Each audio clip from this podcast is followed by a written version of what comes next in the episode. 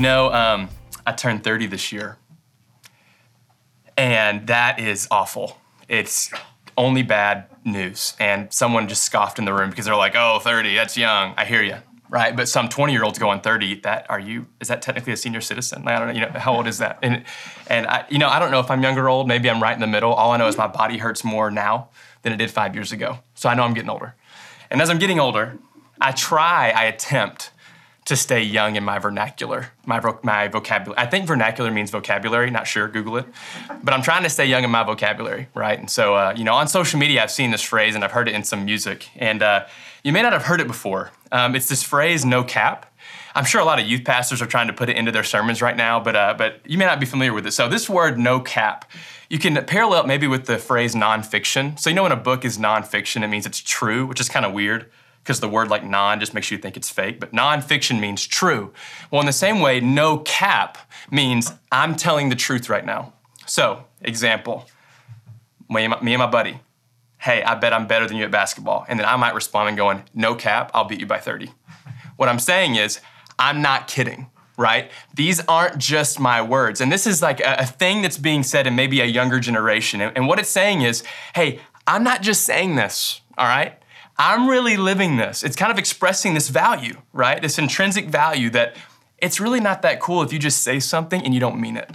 Like when your life and your message are two different things, that's not very respectable.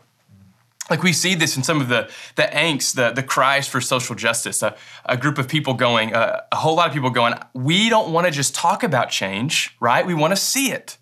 Because I believe this is just like this universal truth that, that when there is a divide, between our life and our message, that's not okay. It makes us uncomfortable. Like when we see someone and they preach a lot, but they don't live into what they preach, that frustrates us.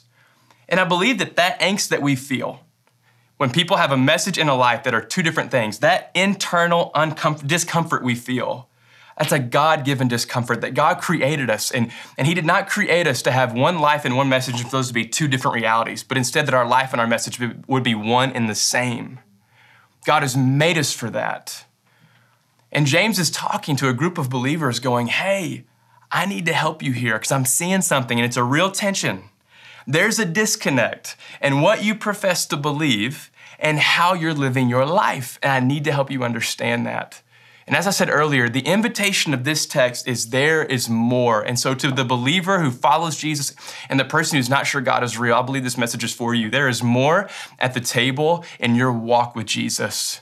And so, first, just to give us a little context, in verses uh, 1 through 13, you might notice that we skipped that.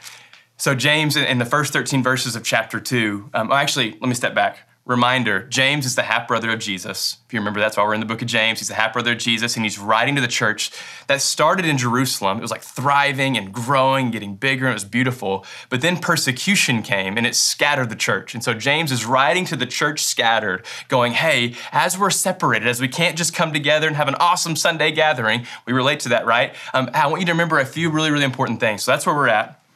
And in verses 1 through 13 of chapter 2, James is writing to Christians, going, Hey, I'm hearing of some things. You're showing partiality to the rich over the poor. You're showing favoritism. And you can't do that. Like, you have to remember what my brother said. Like, we used to share bunk beds. I'm really familiar with what he used to say. Like, you have to remember, he told us, man, the gospel of Jesus, it does not show favoritism. It is for anyone willing to take it, anyone willing to submit their life. It's for them. And in fact, if you really remember what Jesus said, he told you to, like, specifically care for the poor treat them as guests of honor. And so, verses 1 through 13, he's going, Hey, you can't profess to believe in Jesus and show favoritism to the rich over the poor. That's not how this works. But in verses 14 through 26, he's zooming out. He's going, Here's the bigger picture. Okay? Here's the bigger issue here. We were meant for our lives and our message to be one and the same. There wasn't supposed to be a gap in between us. Let's talk about that for a little bit. Now, as we look through verses 14 through 26, I want to make sure you don't take away something from this text. Maybe growing up, if you grew up in a Christian background, you might have heard this passage used to make you really nervous about your salvation, where it says faith without works is dead. And so you'd sit there like I would in my prayer life and go, oh my goodness, I don't feel like I've been super obedient this week. Am I unsaved? right? Like, like that was the question. And so this message, like I received it with like kind of fear and trembling. Now, while I'll say this, if you go, man, I don't really care about the words of Jesus and I'm never obedient, it might be a good time to ask yourself, am I actually a follower of Jesus? That's a good question to ask. But James 2 is not trying to get at that. James is trying to show you there's more. He's going, hey, faith without works is dead. In other words, it's useless. It's dormant. Like, what's the point of just believing and not living out what you believe? That's what he's trying to help us feel. So, as we go through this passage, if you left feeling super insecure and anxious and going, wait, am I not doing enough? I think you'd be missing the point. James is trying to say there's more on the table for you and your faith journey with Jesus. That's what he's trying to get the point across. So, let's look at verses 14 through 17. And uh, I don't really have names for my points, um, but I call this in my notes a conundrum. So, verses 14 through 17, James is going to highlight a conundrum where there's this divide between your message and your life. It says, What good is it, my brothers, if someone says he has faith but does not have works? Can that faith save him? If a brother or sister is poorly clothed and lacking in daily food, and one of you says to them, Go in peace, or wait, hold on, I lost my place. Oh, uh, oh, go in peace, be warm and filled. I'm back. Without giving them the things needed for the body, what good is that? So also, faith by itself, if it does not have works, is dead. And so James is pointing out an obvious tension here. Like if you see someone who's cold and you say, hey, listen, I see how cold you are, and from the bottom of my heart, be warm. It's like, how ridiculous is that moment, right? He's trying to be elementary here. Like, picture how weird that is. Or if you see someone who's hungry and going, hey, with all my heart, with all my good intentions, have dinner in your belly right now, be full, be full. It's like, that doesn't do anything, right? Like, if you just say something and you don't live into anything, nothing really happens. And he's wanting to feel the absurdity of that concept, right? It makes me think about when I worked at a place called All Red Motors, um, which sold out. Um, hey, Keith, love you. Thanks for that job. And I worked at a car lot. I'd wash cars and, and change the big car lot sign. If you ever wondered who changes those signs on the side of the road, it was me on a pickup truck with a ladder, changing the letters out in 30 degree weather.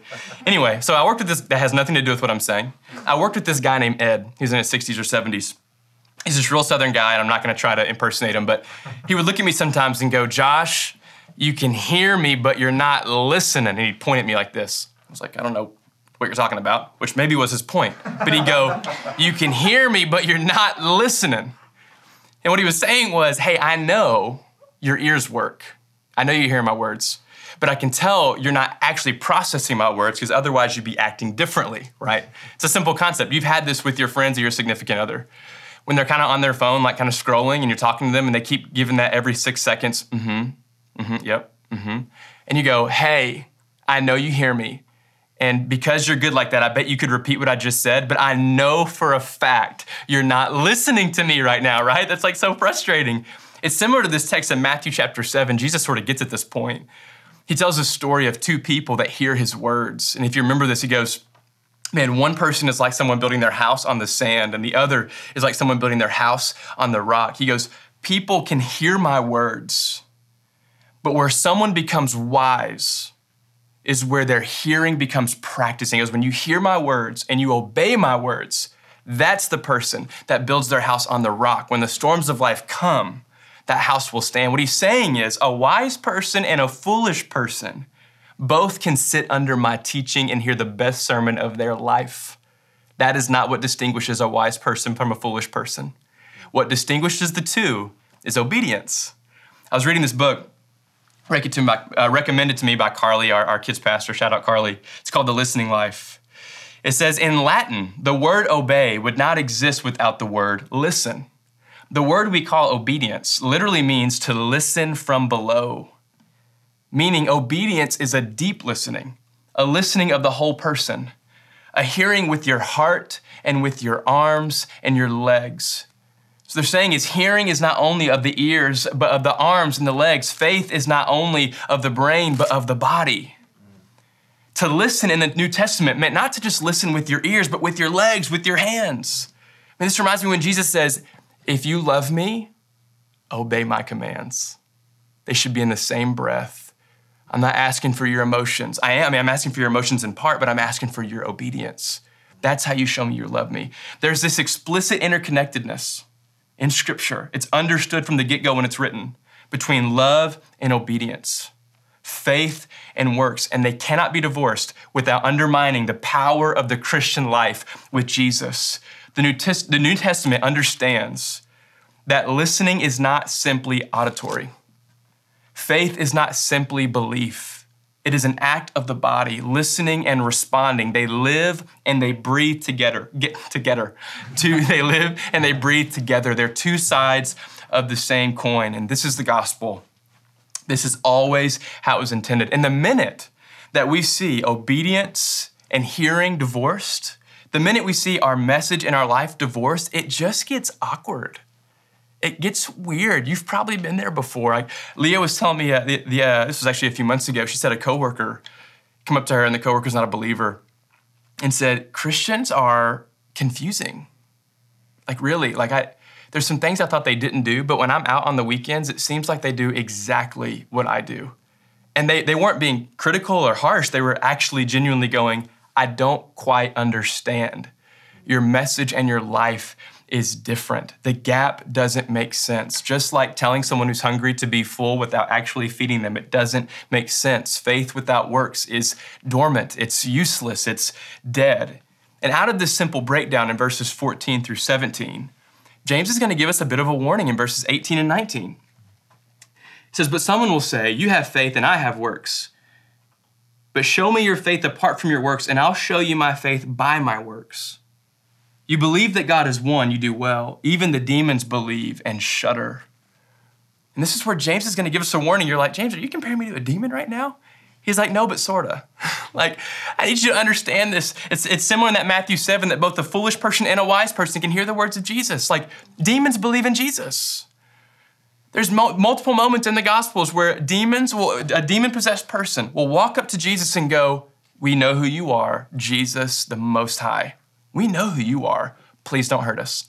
they literally they beg for mercy. It's like the belief is there, but they're still demons. And that's the point James is trying to make. Like, belief is just a piece, it's an essential piece. Like through faith, salvation comes into our life. So James is not discrediting or making light of belief. It's an incredible step, it's an important step. But the Christian life, it takes place at the bottom of your heart. Like the abundant life of knowing the heart of God, walking in deep friendship with God comes when our belief results in a change of our actions over a lifetime. That's when it takes root.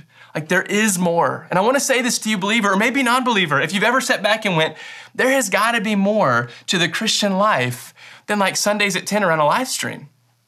There's got to be more than like this weird kind of small group where conversation is sometimes good and sometimes awkward.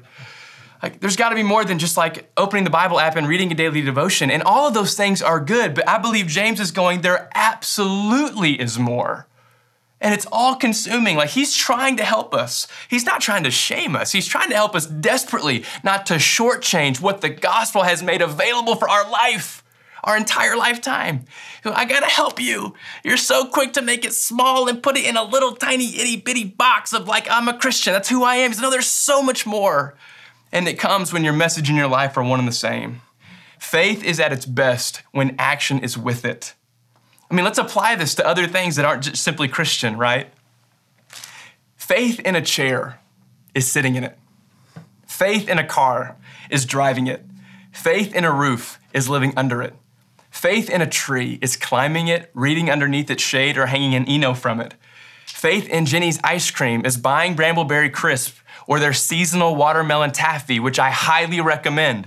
Faith in Patagonia is wearing their 5 inch Strider Pro short. It's the best short available. They've dominated the side pockets. I have faith in those shorts, so I wear them. Faith in Christopher Nolan is knowing that the minute Tenet came out, I will see it in IMAX, because that's how he filmed it. He's a great director, and it was intended to be seen that way.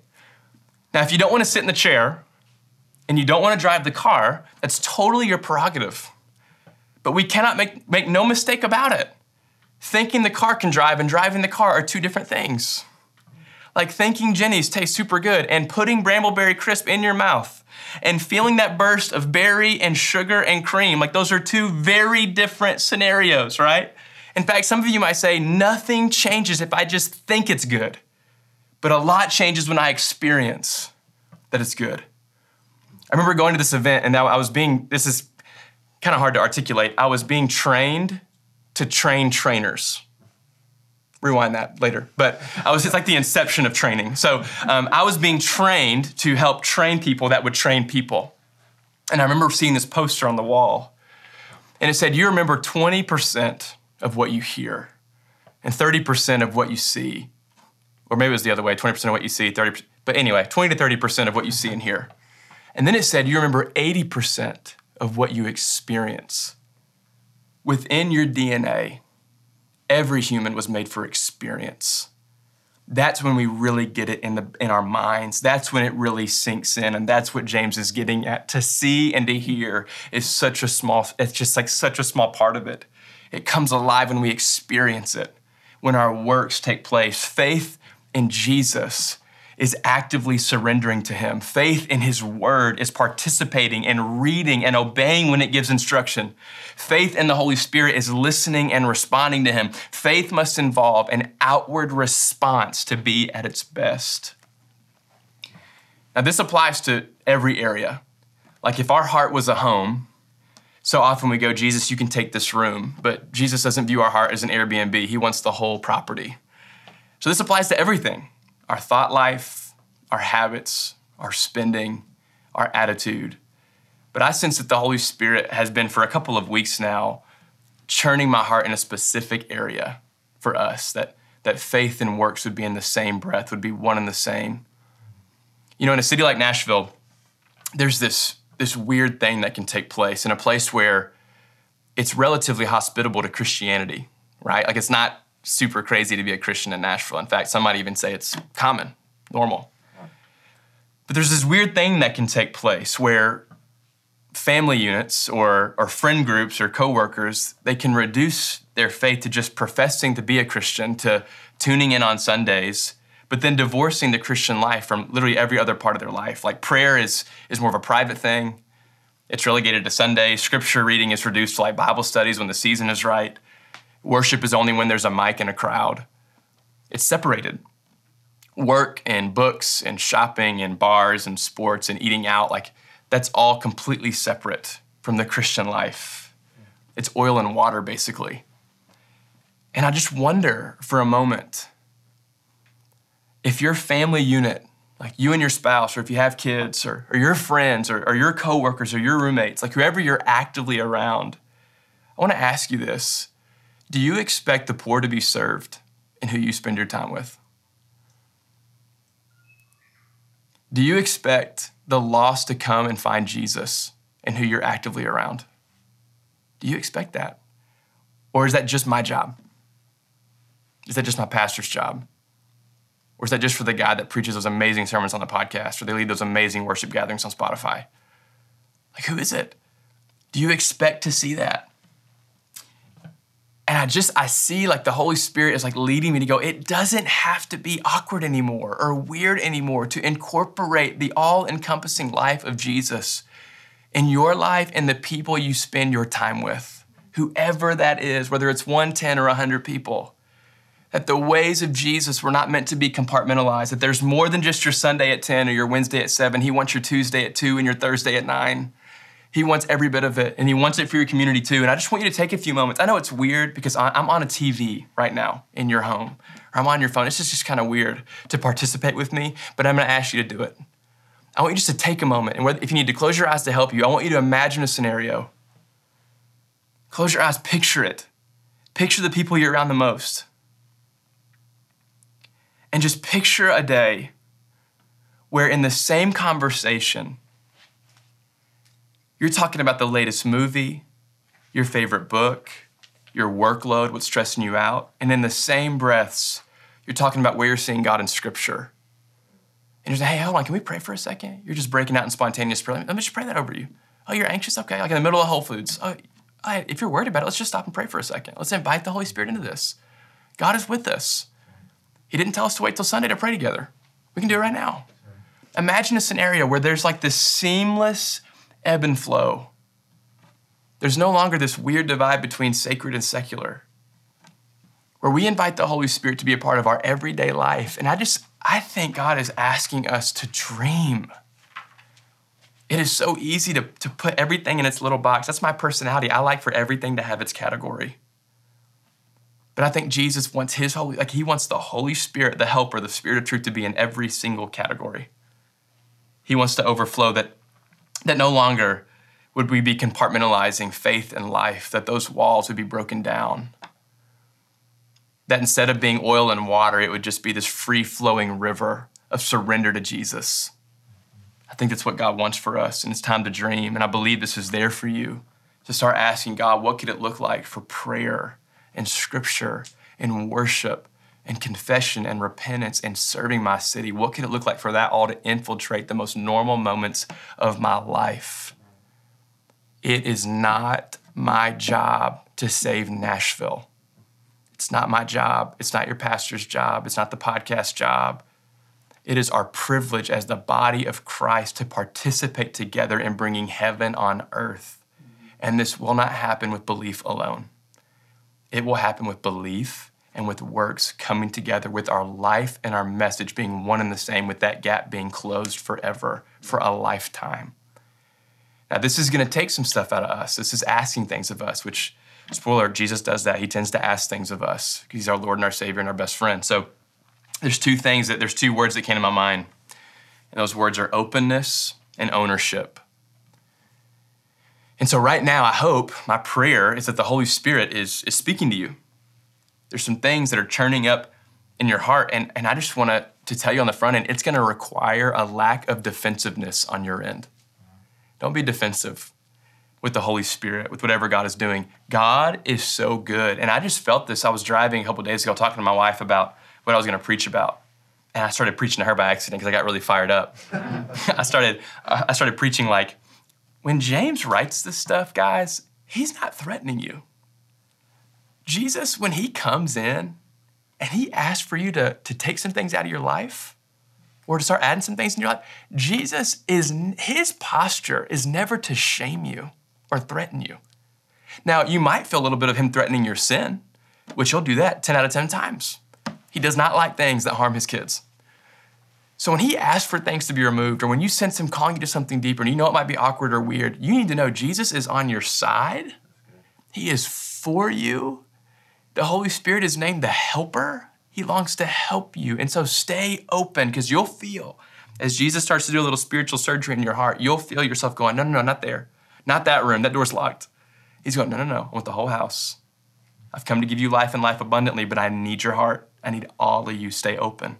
So, first, I just ask you to be open. And secondly, I invite you to, be, to take ownership.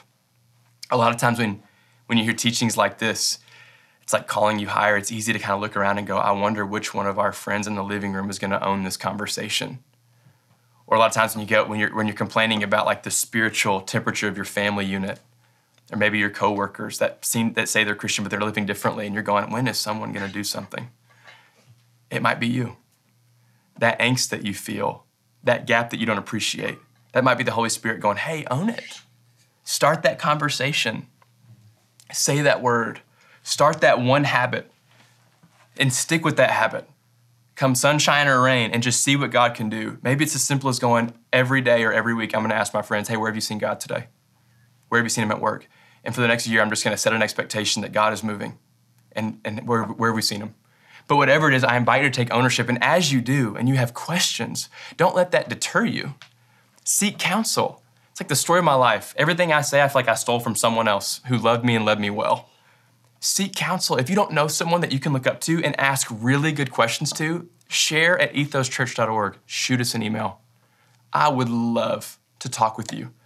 I would love for us to come together and pray and ask the Holy Spirit, what can it look like for my faith, my life, my message, my works to come together and be one and the same, and for us to discern together what does it look like for you and your friends or your family unit or your coworkers.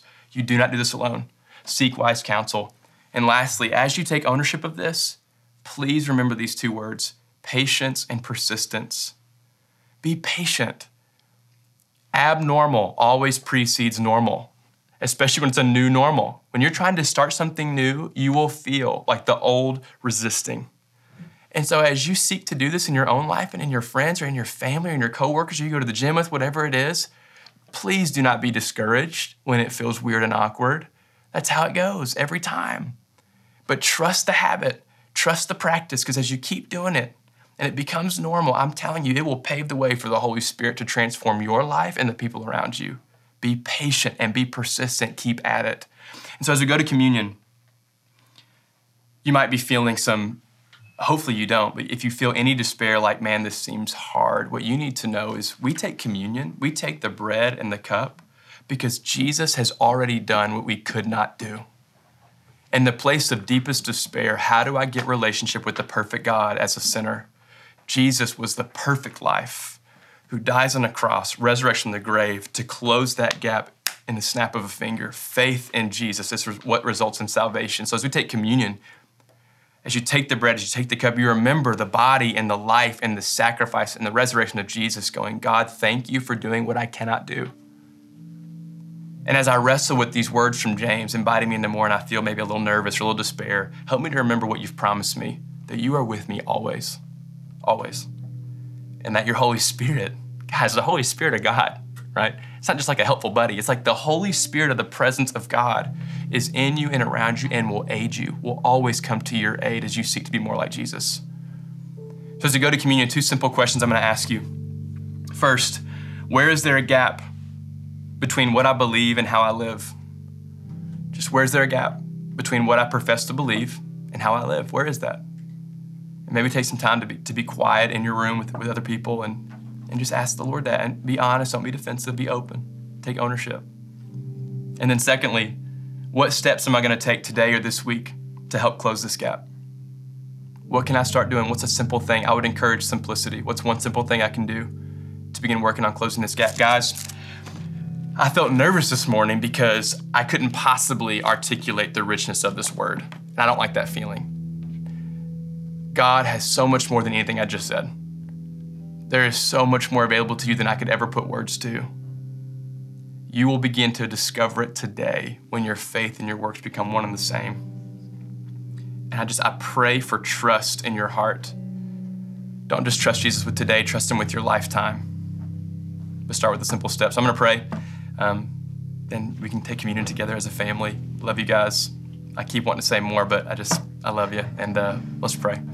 God, I thank you. I, uh, I just ask, I don't know, I just, I know the barrier of a TV and speakers and a room full of people watching, and it's just kind of weird.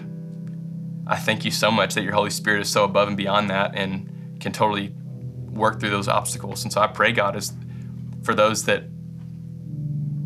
are just sensing like a nudge in their heart, like, oh, this is an area where you're you're asking me to step into something or to give up something or whatever it is. Give them courage and boldness. Give them patience and persistence. I love you, Lord. You're leading us, so you just lead us. And uh, in every room and in every park and every driveway that's watching, um, God, in Jesus' name, there is permission to do whatever the Spirit's leading in this moment. I pray for awesome conversation, for honesty, for transparency, for boldness. And, uh, yeah, we love you. In Jesus' name, amen. All right, let's take communion together.